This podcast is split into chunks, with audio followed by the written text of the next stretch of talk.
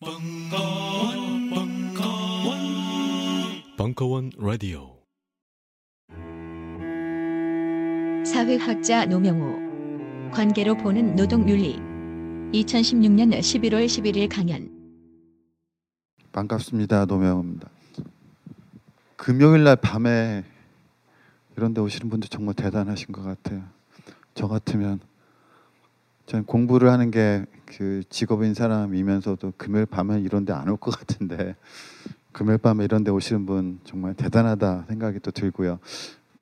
요즘 뭘 해도 뉴스보다 재미 그러니까 뭐 재미있다라는 말이 좀 약간 이중적인 의미로 그러니까 뭐 즐거워서 재미있는 것이 아니라 도대체 어떻게 전개될지 흥미로워서 재미있는 뉴스가 예, 그런 상황 속에서 강의를 들어오신 여러분들께 정말 감사하다는 말씀 드리면서 한번 시작해 보도록 하겠습니다. 음, 여기 앞에 보시면 알겠습니다만 제가 이렇게 제 이름을 쓰고 괄호에다가 사회학자라고 이렇게 딱 썼는데요. 어, 이건 뭐 여러 가지를 뜻하고 있는 거죠. 가장 중요한 건 어, 사실 노동이라고 하는 문제는 굉- 굉장히 경제학적 현상이기도 하고 그러니까 경제학적으로 풀어볼 수 있는 주제이기도 하지만 제가 이 관계로 풀어보는 노동윤리라는 제목 밑에 제 이름을 쓰고 괄호 열고 사회학자 그리고 그리고 괄호를 닫았던 가장 중요한 이유는 어, 제가 드릴 수 있는 말씀 그리고 우리가 오늘 같이 이야기할 수 있는 건 어디까지나 사회학의 관점에서 생각하는 것이다라는 점을 미리 에, 제한점을 두기 위해서 제가 괄호 열고 사회학자 그리고 그리고 괄호를 닫았습니다. 노동이란 문제는 뭐 굉장히 그 다양한 의미를 가지고 있고 또 우리가 살면서 가장 특히 이제 성인이 되면서 가장 많이 부딪히게 되는 가장 삶에 있어서 가장 엄중한 순간이 노동과 관련된 부분이기도 하고요. 또 직업을 갖느냐 직업을 갖지 못하느냐에 따라서 우리의 삶이 어떤 방향으로 나아갈지도 우리가 어떤 노동을 수행하는지 그리고 우리가 수행하는 노동이 제도화되고 반복된 형태로 나타나는 직업 중에서 우리가 어떤 직업을 갖게 되느냐에 따라서 한 개인의 삶은 정말 엄청나게 달라질 수가 있기 때문입니다. 어, 먼저 이제 우리가 노동이란 문제로 본격적으로 들어가 보기 전에 도대체 인간이란 어떤 존재인가에 관한 질문부터 한번 시작해 보려고 합니다. 철학적으로 이야기하자면 인간은 매우 자유로운 존재고 자유로울 수 있는 존재일 겁니다. 그리고 자유롭고 싶은 의지들을 우리 모두가 다 가지고 있죠. 그런데 그런데 또 다른 관점에서 우리가 에, 이른바 사회학적인 관점에서 놓고 보면 인간은 자유 의지의 존재라기보다도 훨씬 더 인간이 제어할 수 없는 어떤 요인들에 의해서 제약된 존재로 부각됩니다. 뒤에 보신 지구가 모습이 있습니다. 우리는 지금 한국에 살고 있습니다. 공간적으로 한국에 살고 있죠. 근데 중요한 건 한국이란 공간을 우리가 선택할 수 있었던 문제는 아닙니다. 우리가 선택한 게 아니죠. 또 가끔 또 한번 가설을 한번 던져 봅시다. 우리가 어디에 태어났느냐에 따라서 한 개인의 삶이 얼마만큼 달라질 수 있을까 한번 만화적인 공상을 한번 해본다라고 하면 우리가 한국에 태어나지 않고 만약에 저도 가끔 그런 만화적 상상을 해보는데요. 만약에 제가 영어가 모국어인 나라에 태어났다면 제 삶이 어떻게 되었을까? 지금보다는 훨씬 더 수월했을 것 같습니다. 그리고 제가 만약에 영어가 모국어인 나라에 태어났다고 하면 저는 지금보다 현재 제가 갖고 있는 모습보다 한 1.5배 정도는 더 나은 사람이 되어 있지 않았을까 생각을 해보기도 합니다. 왜냐하면 제가 모국어가 영어가 모국어가 아닌 나라에 태어났기 때문에 제 인생을 또 돌이켜 보면 제가 외국어라고 하는 어떤 도구에 불과한 것을 배우기 위해서 투자한 시간이 얼마만큼 되는가를 한번 되짚어 보면 그것과 제가 전공으로 삼고 있는 사회학이라는 학문을 제가 공부하기 위해서 투자한 시간 사이를 대비를 해보면 그리고 또 하나 가정을 던져서 제가 외국어를 배우기 위해서 투자했던 시간을 제 전공인 사회학이라는 공부를 하는데 투자를 했었다라고 하면 훨씬 더 저는 지금보다 읽은 책이 더 많았을 수도 있고 그런 면에서 지금보다는 조금 더 더 많은 것들을 알고 있을 가능성이 훨씬 더 높습니다.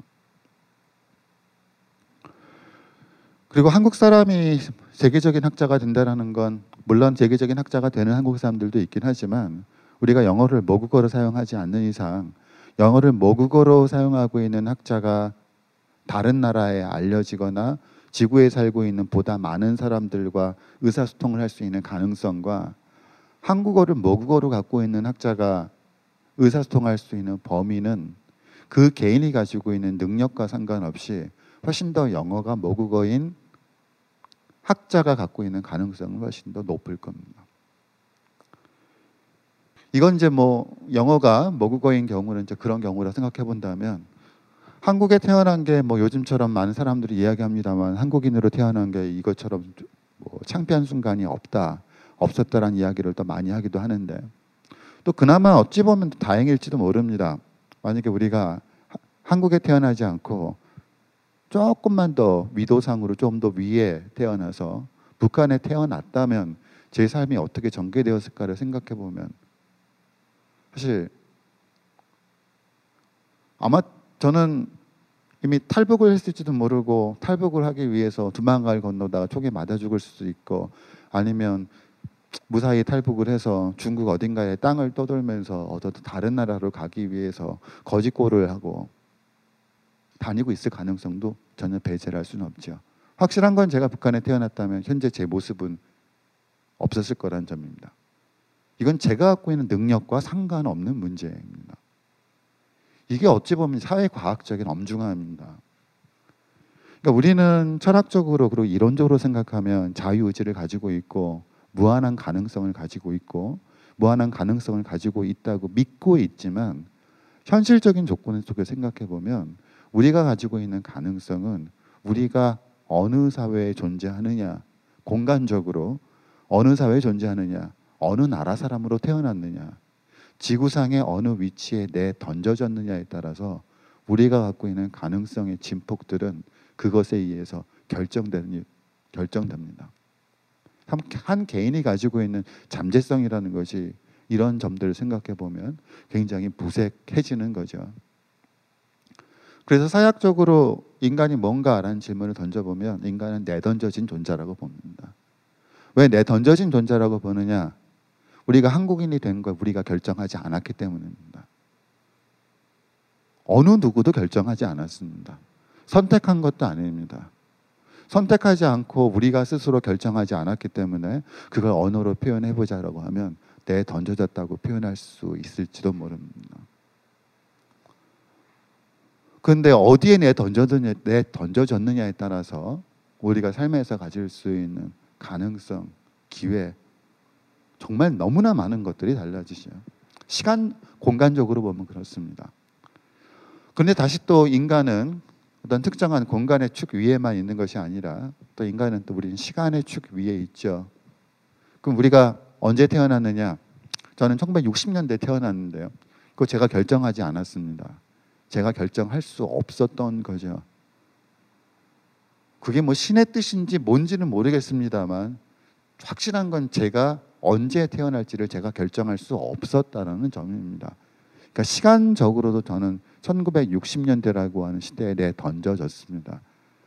근데 또 바로 제가 1960년대라고 하는 시대에 내 던져졌기 때문에 제가 원하든 원하지 않든 저는 20대를 1980년대 보낼 수밖에 없었고 20대를 1980년대 보낼 수밖에 없었기 때문에 제가 보냈던 20대의 모습은 1980년대라고 하는 시대의 모습으로부터 굉장히 많은 영향력을 받았습니다. 아무리 1980년대 날라리였다고 하더라도 아무리 1980년대 시대적인 분위기로부터 나는 정말 자유롭게 살았다라고 생각했던 사람들조차도 나중에 자기 삶을 회고해 보면 나의 20대가 나의 과거가 얼마만큼 80년대라고 하는 시대적인 분위기에 영향을 받고 있었는가를 회고할 수밖에 없는 상황들이 생깁니다. 그리고 지금 1990년대 태어난 사람들은 지금 2016년에 한국에서 20대로 살고 있겠죠. 바로 1990년대 태어나서 2016년도에 한국 사회에서 공간적으로 한국 사회에서 시간적으로 20대의 세월을 보내야만 하는 사람들이 부딪히는 그 어떤 삶의 엄중함이 있습니다. 제가 경험했던 20대하고는 전혀 다른 성격을 갖고 있는 20, 현재 이, 현재의 20대들이 가지고 있는 엄중함입니다. 보이지 않게 그런 요소들이 아마 현재 20대의 모습들을 결정하고 있을 겁니다. 그럼 현재 20대의 모습과 제가 과거에 있었 보냈던 제가 보냈던 20대의 모습이 다른 이유는 저와 현재 20대인 사람이 가지고 있는 내면의 성격, 성격이 다른 요인들도 작용하겠지만 그것보다 더욱 더 커다란 영향 요인으로 작용하고 있는 건 바로 우리가 어느 시점에 내 던져졌느냐 그 요인들이 우리를 결정하고 있을 겁니다. 바로 이런 점입니다. 내 던져졌습니다. 그런데 또 하나 중요한 건 사회학적으로 보자면 사람은 내 던져진 것으로도 모자라서요. 사람은 또한 갇힌 존재이기도 합니다. 과연 사람이 어떤 존재인가? 여기 캡슐에 있습니다. 캡슐 안에 알갱이가 있죠. 아마 캡슐 안에 있는 알갱이가 사회 속에 있는 하나의 개개인들일지도 모릅니다. 우리 개개인들이 하나의 가능성을 가지고 있고 우리 개개인들이 하나의 의지, 자유 의지를 갖고 있는 것처럼 이 캡슐 안에 있는 이 알갱이들도 뭔가 자유롭고 싶고 자기 생각을 마음대로 펼치고 싶은 그런 에너지와 의지를 갖고 있을지도 모릅니다. 근데 문제는 캡슐 안에 있는 한 이 캡슐 안에 있는 하나의 알갱이가 아무리 활발한 운동을 한다 하더라도 이 껍질이 깨어지지 않는 한 이 캡슐 안에 있는 알갱이는 껍질 바깥으로 나아갈 수가 없습니다. 아무리 많은 강력한 의지를 갖고 있다고 하더라도 이 알갱이를 감싸고 있는 껍질 자체가 붕괴되거나 내지는 깨지지 않는 한 우리는 알갱이 하나하나는 그 껍질 안에 있을 수밖에 없습니다. 이게 또 인간이 갖고 있는 조건일 겁니다. 아무리 한국이 싫어도 한국이 미워도 한국이라는 공간에 특정한 시점에 내 던져진 사람은 결국은 한국이라고 하는 하나의 껍질 속에 갇혀진 알갱이와 같은 존재입니다. 물론 무수히 많은 사람들이 이 알갱이, 알갱이인 사람들이 이 껍질을 부수고 싶고 껍질 바깥으로 나가고 싶어 하죠. 물론 아주 몇몇 사람들은 그 껍질 바깥으로 나가는데 성공을 하기도 합니다. 뭐 공간적으로 이민을 갈 수도 있고요. 아니면 우리가 정신적으로 천자라고 부르는 사람들은 바로 이런 껍질을 깬 사람들이겠죠.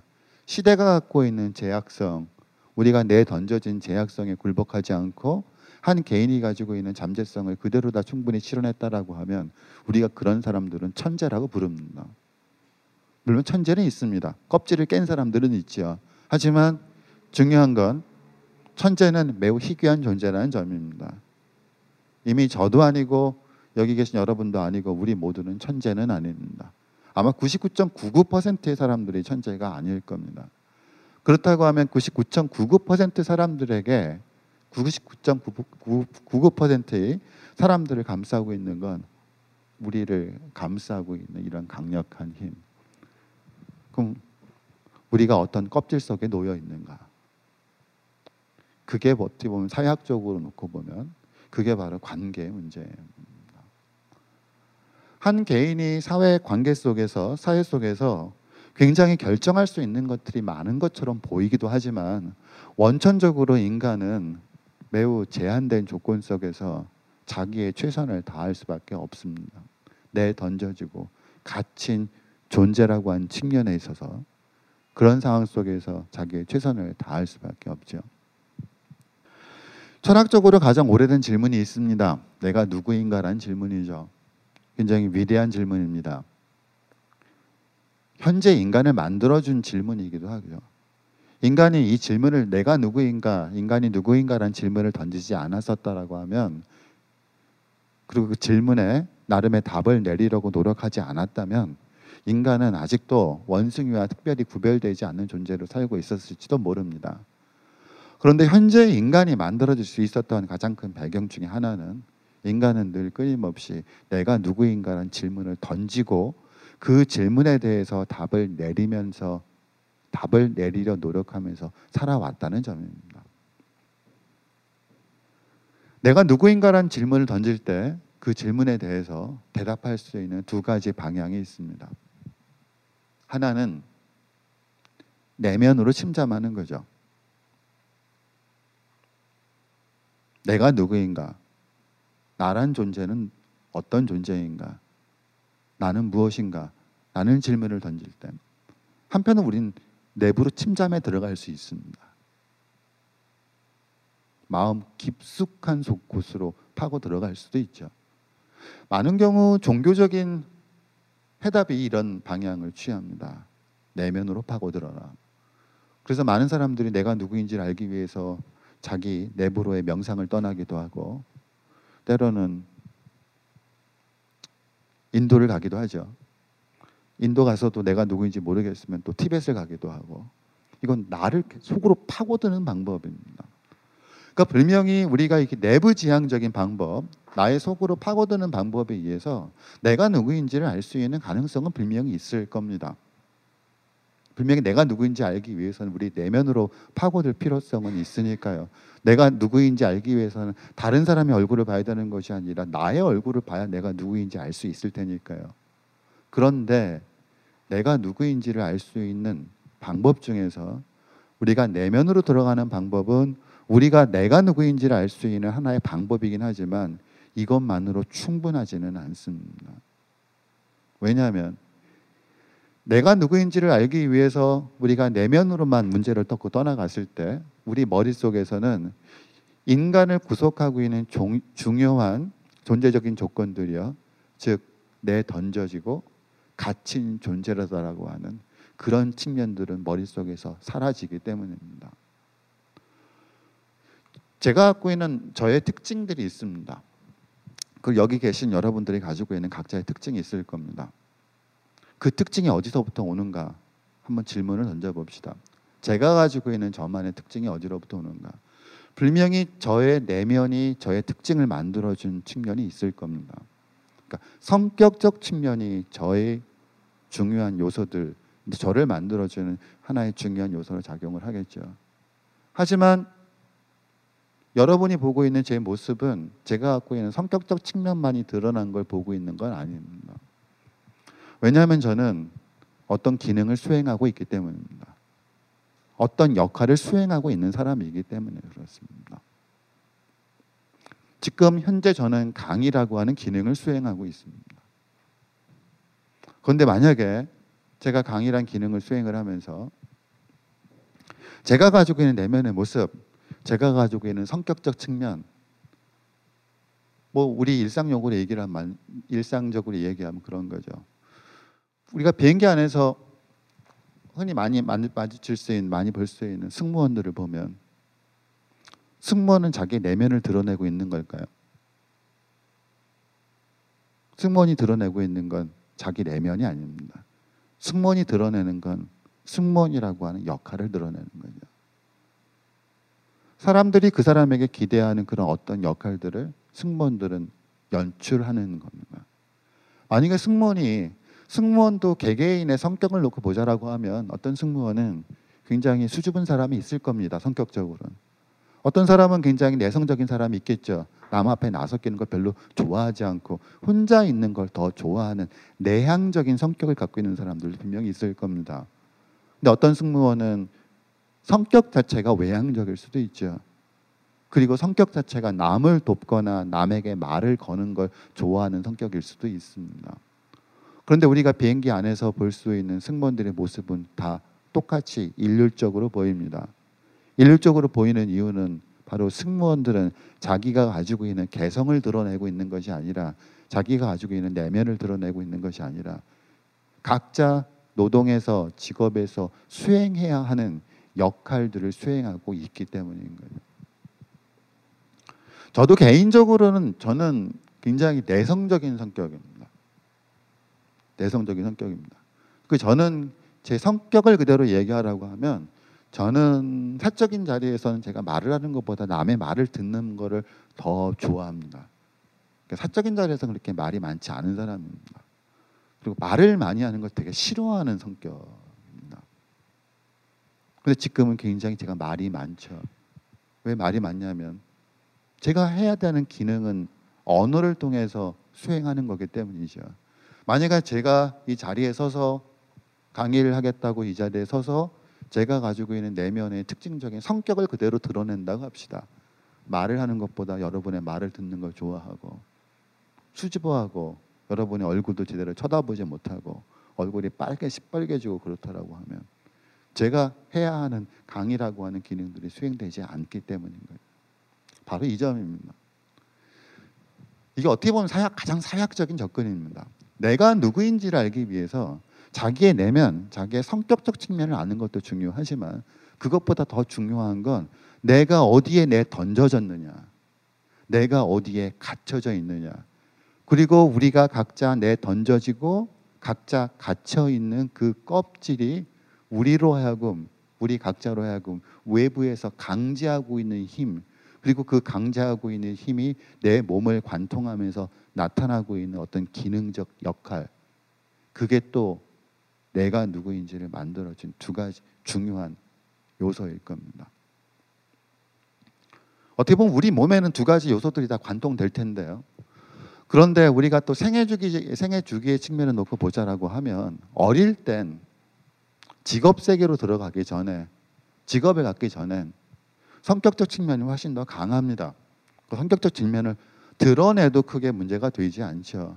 하지만 사람이 나이를 먹어간다라는 것 그리고 더 이상 노동 경제 활동 유해 인구가 아니라 직업을 가져야만 하고 노동을 해야만 하고 자기가 갖고 있는 직업과 노동을 통해서 자기 밥벌이를 해야 하는 일정한 나이대에 오게 되면 우리를 결정하고 온 요인들 중에서 자기 자신의 개성적인 측면, 자기 자신의 내면과 관련된 개성적인 측면보다는 외부로부터 강제되는 측면이 훨씬 더 강력하게 작용합니다. 그래서 점점 우리가 나이를 먹으면서 인생이 쓸쓸해지고 뭔가 허무해지고 도대체 내가 누구인가, 내가 왜 이러고 사는지 모르겠다라는 질문을 자기도 알게 모르게 더 많이 던지게 되는 이유가 점점 우리의 인생 속에서 삶 속에서 자기의 개성적 측면을 드러낼 수 있는 기회 그리고 자기의 개성적 측면을 드러내도 괜찮은 상황들은 점점 줄어들고 오히려 자기의 개성적 측면은 여러 가지 이유로 감추거나 억누르거나 감춰야만 하고 기능적 측면들을 더욱더 부각시켜야만 하는 상황 속에 더 많이 놓이기 때문일 겁니다. 그래서 이런 측면에서 우리가 누구인가, 내가 누구인가라는 질문에 대한 가장 중요한 또 하나 접근 방법, 내가 누구인지 답할 수 있는 중요한 문제가 내가 타인들과 어떤 관계에 놓여 있는가. 왜냐하면 우리가 어떤 역할을 수행하는가, 어떤 기능을 수행하는가, 자기 자신이 가지고 있는 개성적 측면보다 우리가 수행하고 있는 어떤 역할과 기능이 나를 규정하는 측면들이 더욱더 강해진다라는 건 기능과 역할은 로빈슨 크루소가 아닌 이상 기능과 역할은 집단과 집단의 관계 즉 나와 내가 아닌 다른 사람들과 내가 어떤 관계를 맺고 있느냐가 내가 어떤 사람인가를 결정해 주는 중요한 요인이기 때문이죠. 저 얼마 전에 음, 바로 지난 주에 일본 여행을 갔었었는데요. 뭐 우리가 일본 가면 제일 느끼는 거지만 갑자기 세상이 고요해졌다는 느낌을 받습니다. 사람들이 조근조근 얘기하니까요. 그럼 저도 알게 모르게 일본에 살다가 보면 저도 알게 모르게 저도 목소리가 점점 점점 작아집니다. 왜냐하면 한국에서 이야기하는 목소리의 그 크기로 얘기했다는 너무나 두드러진 존재가 되기 때문에 처음엔 점점점 우리랑 다른 환경 속에 놓여 있는 곳에 가게 되면 사람이 알게 모르게 그 사회의 분위기에 젖어들게 되죠. 그다가 대- 제가 대신 한국에 왔습니다. 한국에 오는 순간 비행기 안에서 느꼈던 것들은 또 왜 이렇게 시끄러운가라는 느낌. 처음엔 비행기 안에서 제가 왜 이렇게 시끄러운가라는 질문을 던졌지만 다시 제가 한국에 돌아오고 그 다음 날부터는 한국이 더 이상 시끄럽다는 생각은 하지 않았습니다. 일종의 제가 일본이라는 환경에 놓여 있다가 한국이라는 환경 속으로 올마, 올 때 일종의 그런 전이지대에서는 전이지대였던 비행기에서는 왜 한국인들이 많이 모여 있는 곳은 좀 시끄러운가라는 질문을 던졌지만 제가 다시 일상으로 돌아와서 한국 사람들이 일상적으로 주고받는 목소리의 크기가 일상이 되는 곳에 다시 저- 제가 들어오게 되면 한국이 시끄럽다고 생각하지는 않죠. 한국은 그런 거라고 생각을 하게 됩니다. 이게 바로 한 개인이 어떠한 개인과 또 다른 개인들과 상호작용의 유형에 노출되어 있느냐에 따라서 우리는 알게 모르게 시시각각 굉장히 많이 변하게 됩니다. 한국에서 아웃도어 중년 남자들이 아웃도어 제- 어, 아웃도어를 많이 입고 다니는 건 별로 이상하지 않습니다. 왜냐하면 우리가 눈에 보이지 않게 서로 상호작용을 하고 있기 때문이죠. 아웃도어를 입고 다니는 사람들, 길에서도 아웃도어를 입고 다니는 사람, 산이 아닌 곳에서도 아웃도어를 입고 다니는 사람이 너무나 많기 때문입니다. 하나도 이상할 게 없습니다.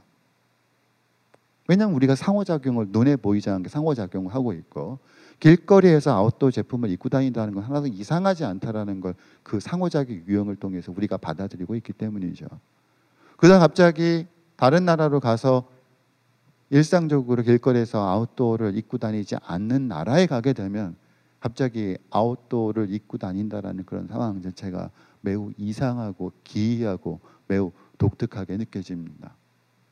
바로 이런 점들이 우리가 알게 모르게 영향을 받고 있는 지배적인 상호작용이 우리를 결정하고 있는 것들입니다. 그래서 내가 누구인가, 내가 어떻게 삶, 어떤 삶을 살고 있는가, 그리고 어떤 삶을 살아야 하는가라는 질문에 답을 내리는 가장 좋은 방법 중에 하나는 바로 그겁니다. 내가 누구인지 알기 위해선 내면을 보지 말고 내가 누구인지 알기 위해선 고개를 들어 다른 사람들을 보라는 거예요. 이게 전형적인 사회학적인 사유 방식입니다.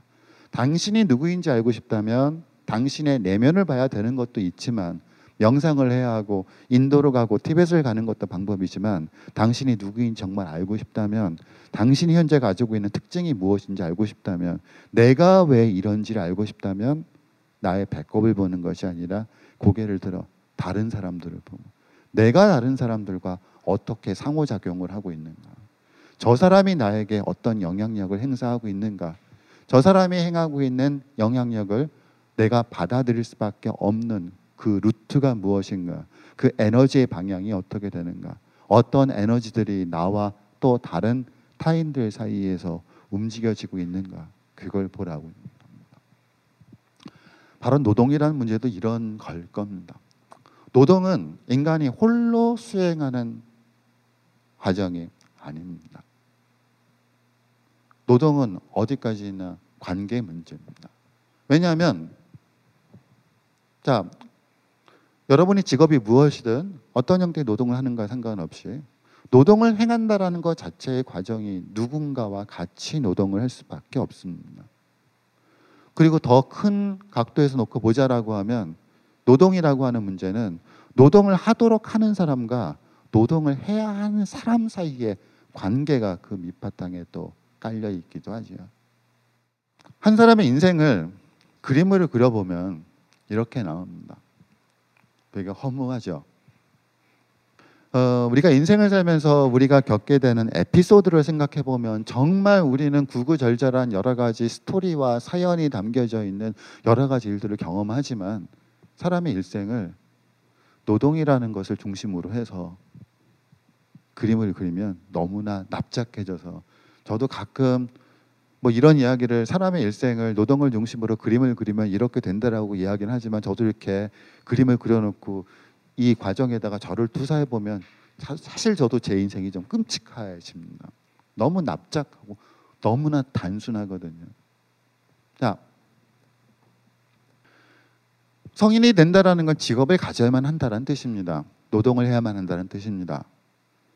먹을 걸 해결하는 문제를 자기 스스로 해결해야 된다는 뜻입니다.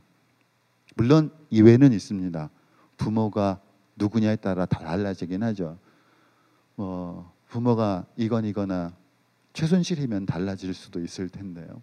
그렇지 않다면 우리 그 사람들은 아주 예외적인 경우고 99.99%의 사람들은 일정한 나이가 되면 자기가 자기의 생존은 자기가 번 돈을 가지고 해결해야만 합니다. 그건 99.99%의 보편성입니다. 아주 예외적인 경우는 일단 제외합시다. 그건 너무나 예외적인 경우고 우리가 그런 예외적 경우를 생각한다는 건 아무런 의미가 없기 때문입니다. 이미 우리는 이건의 자식으로 내 던져지지 않았고 우리 엄마가 최순실이 아닌 거로 내 던져졌기 때문에 우리한테는 아무런 의미가 없습니다. 우리는 99.9999%의 삶의 평범성에 노출되어 있는 조건 속에 내 던져졌습니다. 그럼 우리는 어느 순간 직업을 어느 일정한 나이대가 되면 직업을 가져야 한다라는 점입니다. 요 시기죠.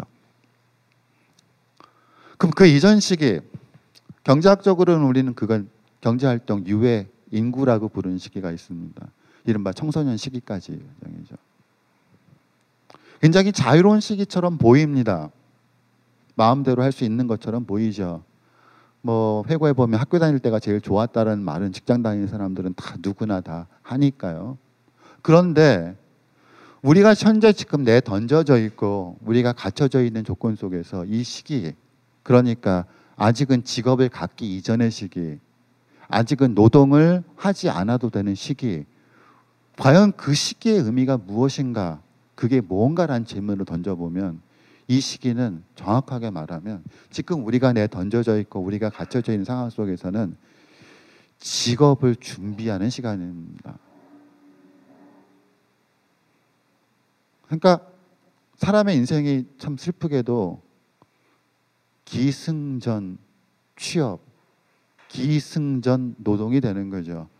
사람이 교육을 받고 교육의 가장 마지막 단계라고 이야기하는 대학교에 왔을 때 대학생들이 가장 고민하는 것 그리고 대학교에서 가장 신경 쓰는 것 현재 대학교를 다니고 있는 사람들이 가장 대학교를 다니고 있는 사람들을 가장 힘들고 어렵게 만드는 것 바로 취업이라고 하는 문제잖아요. 이 시기는 이게 점점점 길어져서요. 예전에는 사람들이 고등학교만 졸업하고 바로 취업 전선에 뛰어드는 경우도 있었다고 하면 지금은 점점점 취업 기간 어, 취업 단계로 접어드는 시간적 길이가 점점 늘어나고 있어서 이제는 25년 심한 경우에는 30년까지 왔습니다. 그 30, 25년 내지는 30년의 기간은 바로 뭐냐? 바로 직업 노동을 수행하기 위해서 준비를 하는 시간일 겁니다. 30살에 취업을 했다고 봅시다. 그런데 예전 같으면 그래도 60살까지 정년이 보장이라도 되었던 시기라면 30살에 취업을 했다고 하더라도 최소한 한 개인의 인생에 있어서 30년이 보장이 되는 거였었다라고 하면 그러니까 30년 준비해서 보장된 30년이었다고 하면 지금 우리가 잘 알고 있고 우리가 두려워하고 있듯이 60세 정년 보장이 가능한 직업은 오히려 희귀한 공무원, 교사 이런 직업을 제외한 모든 직업에서는 60세 정년이라고 하는 더 이상 그 이야기가 적용되지 않을 정도로 불안정해졌습니다. 그렇지만 한 사람의 전체 인생에서 이걸 만약에 우리가 30년 정도 기간이라고 잡고 이걸 30년이라고 잡으면 인간의 인생은 30년을 준비해서 인간이 최대한 버틸 수 있는 기간은 30년 동안 일을 하는 일들입니다. 이게 한 개인의 인생을 그림으로 그렸을 때 노동을 중심으로 놓고 보자라고 하면 이렇게 한 개인의 인생이 납작해지는 거죠. 물론 제가 이, 이거는 그림 자체가 그렇게 너무나 딱딱 4분 된 것처럼 나타났습니다만 사실 정확하게 좀 그림을 그리면 이, 이 기간이 훨씬 더 은퇴를 하고 우리가 죽기 이전까지 시간보다는 훨씬 더 기다란 어, 훨씬 더 긴 모습으로 등장을 해야 되겠죠. 인생을 그림으로 그려보면 저렇게 나오고 다시 우리가 매일매일 보내고 있는 하루를 그림으로 그리면 이렇게 됩니다. 노동을 하는 시간, 직업을 수행하는 시간. 그러니까 자기가 더 이상 자기일 수 없는 시간, 개성을 죽여야 하는 시간이죠. 그리고 그나마 퇴근하는 시간, 퇴근을 하게 되면 그나마 자기를 드러내도 되는 시간이 됩니다. 자기의 개성을 발휘해도 되는 시간입니다. 나머지 시간은 우리가 생명체로 살아남기 위해서 먹고 자야 하고 먹어야 하고 배설을 해야 하는 시간입니다. 사람 따라 우리 길거리 이렇게 보면요. 조금 처음 보는 사람인데 조금 얘기를 하다가 보면 그 사람이 대충 어떤 직업을 갖고 있는 사람인지 눈치를 채게 됩니다. 저도 제가 뭐 하는 사람이 절대 얘기 안 하고 술자리에서 사람들하고 얘기했다 보면 한 5분 정도 지나면 혹시 가르치는 직업을 갖고 계시지 않으십니까? 라고 대부분 사람들이 눈치를 챕니다. 아무리 그러니까 제가 무슨 동호회라든가 저는 어, 뭐 그런 모임에서까지 제가 가르치는 사람이라고 하는 티를 내고 싶지가 않기 때문에 왜냐하면 그거는 굉장히 다른 사람들로 하여금 경계를 불러 일으킬 수도 있는 거거든요. 혹시 훈장질을 하지 않을까 저 사람이 또 지적질을 하지 않을까 가르친다라는 가르치는 걸 직업으로 갖고 있는 사람이 다른 사람들을 두렵게 하는 그런 것들이 있잖아요. 지적질과 훈장질. 저도 그런 게 싫기 때문에 저도 그냥 취미 동호회라든가 이런 모임에서 절대 그냥 저도 그냥 적당히 회사 다닌다고 얼버무리고 이야기를 하고 사람들을 만나지만 곧 사람들이 그런데 혹시 직업이 가르치는 직업을 갖고 계시지 않느냐고 질문합니다. 이야기는 저도 모르는 사이에 저를 규정하고 있는 제가 누구인지를 결정하고 있는 요인들이 제가 수행하고 있는 직업과 제가 수행하고 있는 노동이 남들의 눈에 보인다라는 점입니다. 왜 그러느냐? 제 인생에 있어서 제 직업과 갖고 있는 직업과 연관되어 있는 시간이 차지하고 있는 비중이 만만치 않기 때문입니다. 만만치 않은 정도를 더 넘어서서 저도 제 인생을 회고해 보면 결국은 대학원 박사과정까지 다닐 때 35년이라고 치면 35년 동안 현재 직업을 갖기 위해서 준비를 했었던 거고요. 그러니까 제 인생은 딱 한 가지로 요약이 됩니다. 바로 이 점이 우리가 어떤 직업 어떤 직업을 가지고 한 개인이 어떤 직업을 갖고 있는가는 정말 그 어떤 것보다 그 사람에 대해서 말해주는 것들이 너무나 많은 거죠. 자, 누구나 다 노동을 합니다. 근데 또 하나 노동이라는 것이 노동, 노동이라는 것이 가지고 있는 두 가지 측면에 대해서 한번 생각해 볼 필요가 있습니다. 철학적인 의미에서 노동은 아주 좋습니다. 좋은 거죠. 인간을 완성시켜 주는 활동이라고들 이야기합니다. 철학적으로는 그렇습니다. 왜냐하면 노동이라는 과정을 통해야만 노동이라는 과정은 자연적으로 존재하는 것들을 그 상, 자연 그 상태로 남겨두지 않고 자연 그 상태로 있는 것에 인간의 의지와 인간의 계획이 입혀지는 과정이 노동 과정이기 때문이죠. 그래서 어떤 물건도 노동이라는 과정을 통과하게 되면 본래 그것이 자연 상태로 있었던 성질에서 전혀 다른 보다 고품질의 성질을 갖고 있는 그 어떤 것으로 바뀌게 됩니다. 책상에 있습니다. 나무로 만들어진 거죠. 나무가 있을 겁니다. 나무는 인간의 노동을 개입하지 않아도 자연 상태에서 자랄 수 있습니다. 그런데 이런 책상이 만들어지기 위해선 그 자연 상태로 주어진 나무에 인간의 의식적인 노력과 인간의 의지가 담겨져 있어서 그것들을 변형시키는 과정인 노동이란 과정을 통과해야만 이런 책상이 만들어집니다.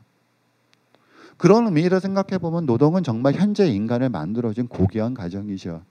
인간의 문명을 만들어준 과정이기도 합니다.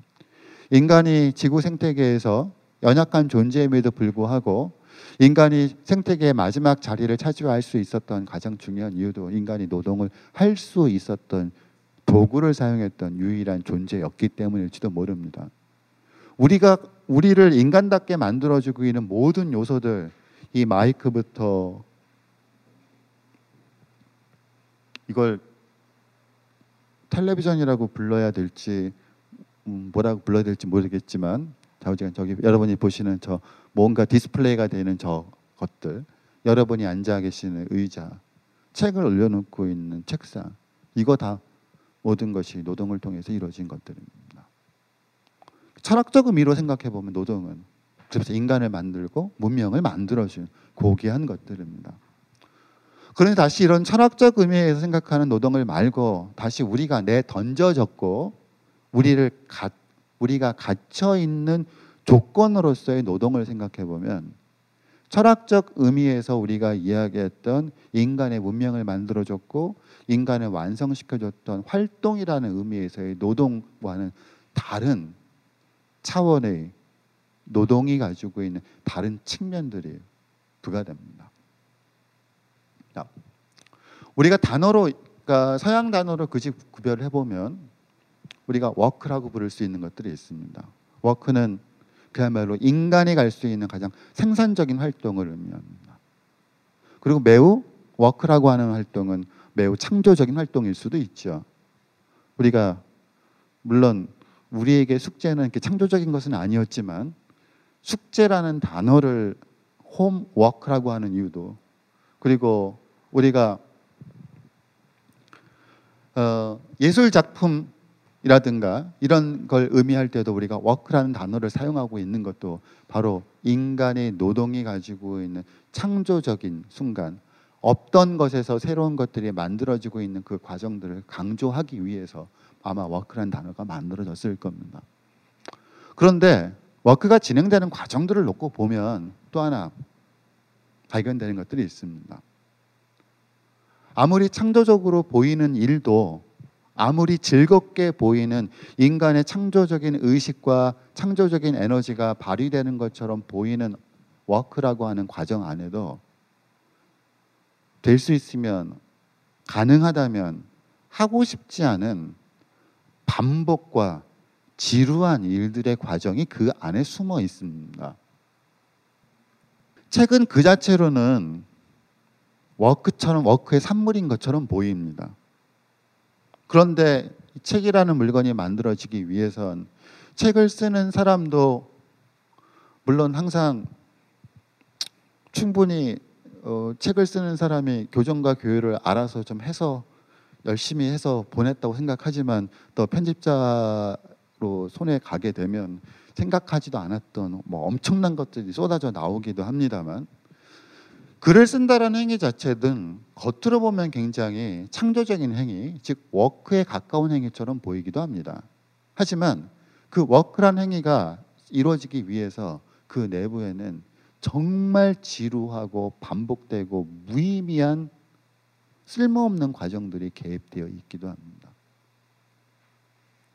바로 이런 측면 때문에 우리가 한국어로 구별을 해본다라고 하면 노동이라고 부를 수 있는 건 뭔가 없던 것이 새로 만들어지는 이른바 창조 창조에 해당이 되는 영역과 창조에 해당이 되는 에너지가 관통되는 측면이 있고요.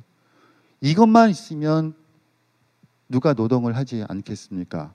근데 중요한 문제는 우리가 노동이라고 부르는 것이 항상 늘 언제나 창조의 영역으로만 구성되어 있다는 구성되어 있는 것이 아니라는 점이죠.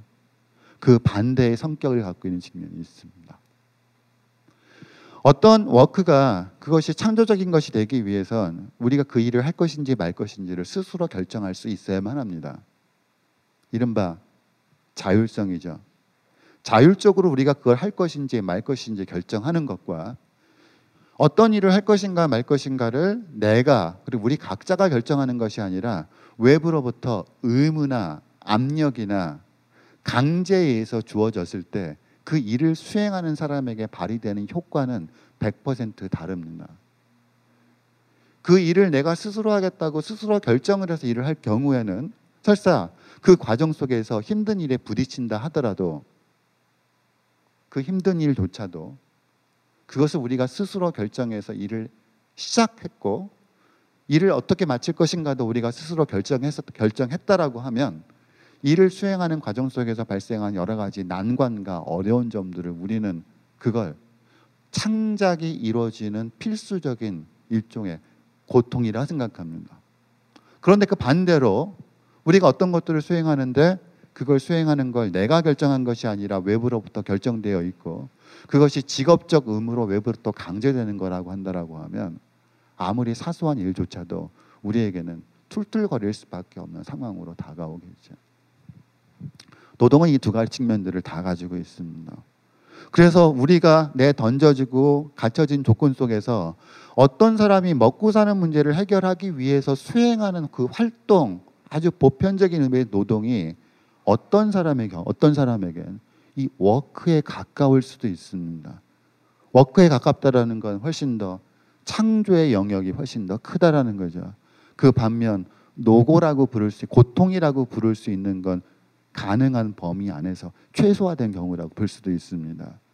하지만 모든 인간이 그런 즉 워크에 가까운 창조의 영역이 최대화되어 있는 상황성에 놓여 있는 건 아닙니다.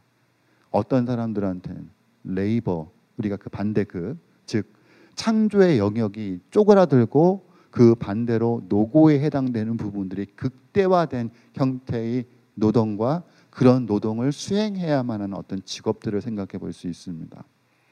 그걸 레이버에 가까운 거죠. 아마 여기 계신 여러분들이 어떤 일을 하시는지 모르겠습니다만 우린 다 여기쯤에 있을 겁니다. 물론 꿈은 좀 더 내가 하는 일이 우리가 수행하는 게 이 위로 올라가기를 원하죠. 그런데 이건 우리가 개인들이 가지고 있는 의지랑 상관없이 내가 우리가 어떤 산업 분야에서 일을 하는가, 어떤 직업을 갖고 있는가, 그 직업 조직 안에서 어떤 위계에 놓여 있느냐에 따라서, 즉 관계의 문제에 따라서 위로도 올라갈 수도 있고 아래도 내려올 수도 있습니다. 예를 들면 제가 수행하는 일은 제가 수행하는 일에도 분명히 모든 것이 창조에 해당이 되는 건 아니고 노고에 해당이 되는 부분도 있습니다. 예를 들어 제가 글을 쓰려고 합니다. 근데 글을 쓴다는 행위 자체는 처음부터 끝까지 100% 창조에 해당이 되는 건 아닙니다. 어떤 아이디어를 제가 가지고 있고요. 이건 창조에 해당이 되는 거겠죠. 아, 이런 주제를 가지고 글을 써야 되겠다. 그러면 글을 쓰기 위해서 그 다음으로 해야 될 것들은 이 주제와 관련되어 있는 다른 책들과 논문들을 찾아봐야만 합니다. 다른 사람들은 제가 지금 창조를 하려고 하는 이 주제에 관해서 어떤 이야기들을 했는가, 이 연관 주제와 관련되어 있는 다른 책들은 뭐가 있는가, 논문들은 뭐가 있는가, 그걸 찾아봐야 돼요. 참조를 해야 하니까요. 제가 도서관에 갑니다. 그걸 찾습니다. 그 되게 창조적인 행동은 아닙니다. 이건 노고에 해당되는 부분이죠. 찾았습니다. PDF 파일을 엄청나게 받았습니다. 논문들을. 그거 다시 폴더로 정리를 합니다. 이것도 굉장히 단순한 일이고 반복적인 일입니다. 별로 창조적인 일들은 아니죠. 그걸 또 다시 폴더로 정리한 다음에 그걸 다시 편하게 보기 위해서 프린트를 한다고 생각해 봅시다. 컴퓨터에 화면 띄워서 프린트 누르고 가서 프린트 다 되면 다시 받고 그걸 또 정리하는 일. 그 단순히 창조적인 일은 아닙니다. 그런데 예를 들어서 직급에 따라서 저는 그걸 조교를 시키면 됩니다. 이게 바로 내 던져지고 갇혀져 있는 조건. 인간과 인간이 맺는 관계가 또 한 명이 갖고 있는 구체적인 성격을 결정하는 거죠. 제가 수행하는 일이 훨씬 더 창조에 가까울 수 있었던 배경에는 저와 조교 사이의 관계가 작용을 한 겁니다. 저는 조교와 제가 갖고 있는 관계 속에서 저는 될 수 있는 한 제가 할 수 있는 에너지를 창조에 해당되는 일에 최대한 투입을 하고 창조에 해당되는 일에 제가 수행하는 이 논문 쓰기라고 하는 work를 수행을 하면서 그, 그 과정 속에서 노고와 반복에 해당이 되는 부분들은 다른 사람들에게 위임하거나 전가하는 거죠. 그 관계의 힘이 작용을 하는 거예요. 그럼 저한테는 그런 관계가 저를 제가 수행하는 일들을 워크에 가깝게 하도록 위로 상승시켜 주는 힘이지만 저와의 관계 때문에 저와의 관계의 망 속에서 제가 워크로 올라가기 위해서 밑바닥에 깔아주는 사람, 즉 자꾸 레이버로 하락하는 사람이 있을 수밖에 없는 거죠.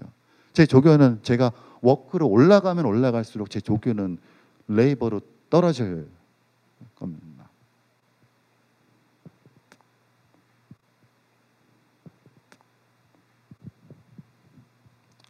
인간이 수행하는 노동이 이런 워크와 레이버의 측면을 가지고 있다는 사실은 역사적으로 한 번도 변화하지 않았습니다. 어, 피라미드도요. 아마 피라미드를 work에 해당이 되게 설계했던 어떤 사람이 있었겠죠.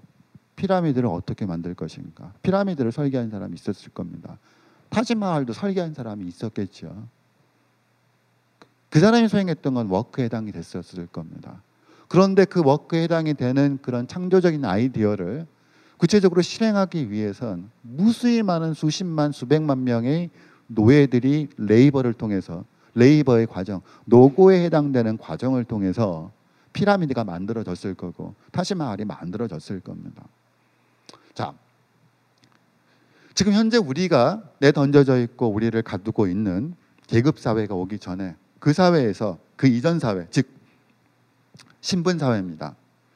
신분 사회에서 work와 labor가 분할되는 방식은 아주 명확했습니다.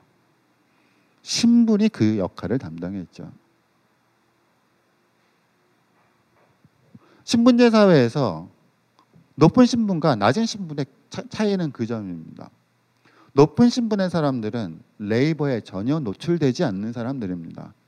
일생을 워크라고 해당이 워크에 해당이 되는 부분들만 자기의 에너지를 바치고 자기의 일생을 워크에 해당되는 부분들에만 자기 일생의 시간을 투자해도 굶어 죽지 않을 수 있는 사람들입니다. 예를 들어 신분제 사회에서 양반들을 생각해 보면 되죠. 왜 양반들이 글 공부만 하면 됐었는가? 글 공부는 워크에 가까운 겁니다. 왜 양반들이 시를 읊었는가?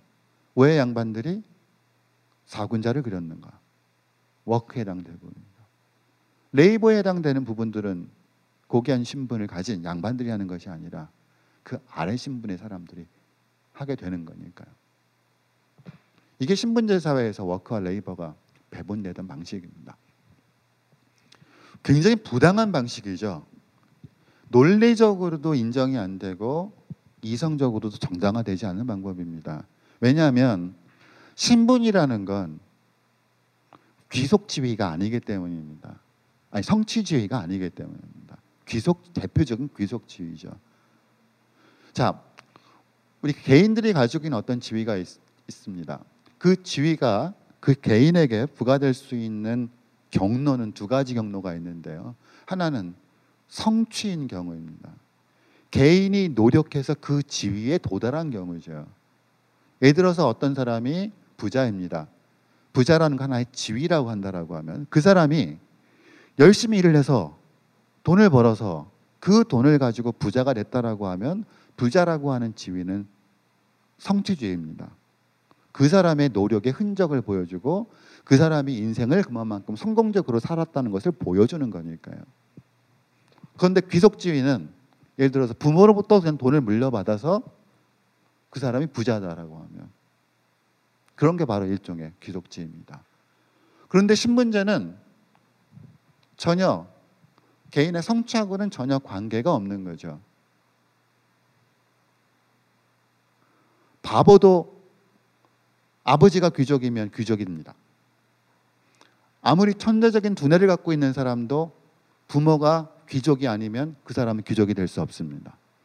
아무리 천재적인 두뇌를 갖고 있는 사람도 부모가 귀족이 아니면 그 사람이 가지고 있는 천재적인 머리도 레이버의 그 사람이 갖고 있는 천재적인 두뇌가 워크에 해당되는 부분에 투여가 되면서 그 사람이 갖고 있는 재능을 보여줄 수 있는 것이 아니라 비록 그 사람이 잠재성으로는 그야말로 천재적인 재능을 갖고 있, 다 하더라도 그 사람에게는 워크가 허용되지 않는 신분이라고 하면 평생을 아마 남대문을 만드는 돌을 깎으면서 사실은 미켈란젤로를 버금가는 창조적 능력을 갖고 있는 사람이었는데도 신분상의 이유로 그 사람은 레이버에만 인생을 투여할 수밖에 없었고 만약에 그렇게 되었다라고 하면 그 사람은 그냥 남대문 주추돌만 깎는 거로 평생을 그런 레이버를 수행을 하면서 평생을 보냈을지도 모릅니다. 바로 이 점 때문에 신분제는 근본적으로 부당한 거죠. 논리적으로도 설명이 안 되고 이성적으로도 정당화가 안 되는 겁니다. 왜냐하면 우리가 인생에 있어서 work에만 work를 할 수 있도록 허락되는가 아니면 labor에만 해야만 하는가 라는 문제가 그 사람의 아버지가 누구인지에 따라서 결정된다라고 하면 이것처럼 근거가 전혀 없는 그런 배분 방식도 없지요. 그래서 결국 신분제는 한계에 부닥치게 된 겁니다. 그 이전에 인간들이 신분제라는 걸 어쩔 수 없는 자연 질서를 받아들일 때는 그냥 인생이 그런 거지 뭐. 세상에는 신분 차이가 있고 어떤 신분으로 태어났느냐에 따라서 내 인생이 이렇게 결정되는 것이 뭐 그런 거지 뭐라고 생각했을 때는 신분제가 문제가 되지 않았었는데 어느 날 인간들이 과연 신분제라는 것 자체가 과연 역사적인 내지는 사회적인 정당성을 지니고 있는 것인가라는 질문을 던져보니 아무리 생각해도 정당성이 부여가 안 되는 거예요. 그래서 결국 신분제가 문제가 됐었던 거고 우리가 알고 있는 근대 사회는 바로 신분제라는 것을 붕괴시키면서 등장을 한 거죠. 자, 우리는 다행히 신분제가 붕괴된 사회, 신분제가 붕괴된 시점 이후에 내 던져졌습니다. 그리고 우리가 살고 있는 사회는 다행히도 신분제라는 것이 파괴된 이후에 내 던져졌습니다. 그러면 지금 우리가 살고 있는 사회 속에서 work와 labor가 어떤 기준으로 배분되는가? 그렇다고 해서 신분제가 붕괴됐다고 하더라도 work와 labor가 분, 사회 안에서 분배되는 기준 자체가 사라진 건 아니거든요. 그 이전에 신분이 work와 labor를 분리해줬던 기준이었던 것의 속에서 워크와 레이버가 배분되는 기준이 그 기준점이 다른 것으로 달라지기 시작한 그게 바로 계급이죠. 계급이라고 하는 사회적 관계가 워크와 레이버가 어떻게 배분되는가라는 것들을 결정해주는 새로운 시대에 접어들게 됐습니다. 바로 현재 우리의 노동을 결정하고 있는 우리의 직업을 우리가 노동과 직업을 통해서 타인들과 맺게 되는 사회적 관계를 결정해주는 바로 그 결정적인 순간이 만들어지기 시작한 거죠. 바로 계급 사회로 이행. 바로 이 점 때문에 우리가 계급 사회 이전에 신분제 사회에서 노동에 관해서 이야기하는 것과 직업에 관해서 이야기하는 것과 계급이 워크와 레이버를 배분하는 기준으로 바뀌고 난 이후에 우리가 노동에 대해서 직업에 대해서 이야기하는 건 전적으로 다른 이야기가 되어야만 합니다.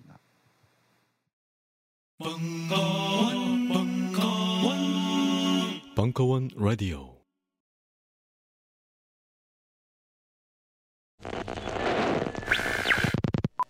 안녕하세요. 벙커원 요원입니다. 오랜만에 벙커원 특강 업로드입니다. 제가 해외에 잠시 다녀왔는데 침대에 번식하던 bedbug, 즉 빈대라고 하지요. 이것에 물려 고생을 하고 있습니다. 벙커원 특강을 듣는 분들은 해외에 체류하실 일이 있으시면 부디 bedbug 퇴치제를 지참하시는 것을 잊지 마세요. 번식 얘기가 나와서 오늘은 벙커원 번식의 정수 이지영의 어쿠스틱 기타 클래스 초급반 모집 안내를 해드리겠습니다. 2014년 첫 개설 이래 누적 생도 200명, 그 생도들이 조교로 성장, 초급반 생도들의 과외 지도를 전담하며 꾸준히 기타 생도를 양성하는가 하면 각자의 공간에서 강사로 활동하기도 하고 갈고 닦은 기타 신공으로 결혼하는 생도도 많은 명실공히 번시광 기타반. 이것이 가능한 이유는 사부님의 수업 방식 덕분인데요. 초급반 커리큘럼을 모두 2인 1조 이것을 기본으로 짜놓으셨습니다. 서로 간에 돈독해질 수밖에 없는 조건이지요. 수업이 수업으로 끝나지 않고 방과 후 수업, 나머지 수업, 야외 활동들을 생도들이 자발적으로 조직합니다. 그리고 사부님이 최근에는 결혼도 하셔서 몸소 기타반의 모토를 시전하셨습니다. 무튼 참으로 대단한 사부님이십니다. 8월 5일 토요일부터 시작하는 초급반 강의는 초급반부터 중급, 고급, 대급, 조상급, 신급으로 이루어지는 기나긴 여정의 시작입니다. 현재 조상급들은 파파이스 50회 공개 방송에서 축하 공연을 하기도 했지요. 뿐만 아니라 매년 4번씩 벙커에서 공연도 열고요. 생도들의 결혼식이 있을 때면 프로가 아니면 엄두 내지 못한다는 각종 오브리도 전담합니다. 벙커원 번식의 상징, 이지영의 어쿠스틱 기타 클래스 초급반의 생도가 되고 싶으시다면 지금 바로 벙커원 홈페이지 www.벙커원.net 혹은 스마트폰 벙커원 어플에서 기초반 수강 신청을 해주세요. 기타가 없다면 직접 사부님께서 낙원상가로 임하셔 손수 생도들의 능력 향상에 최적인 기타를 구입해다 드립니다. 이제 진짜로 벙커원에 오시기 좋은 시절입니다. 감사합니다.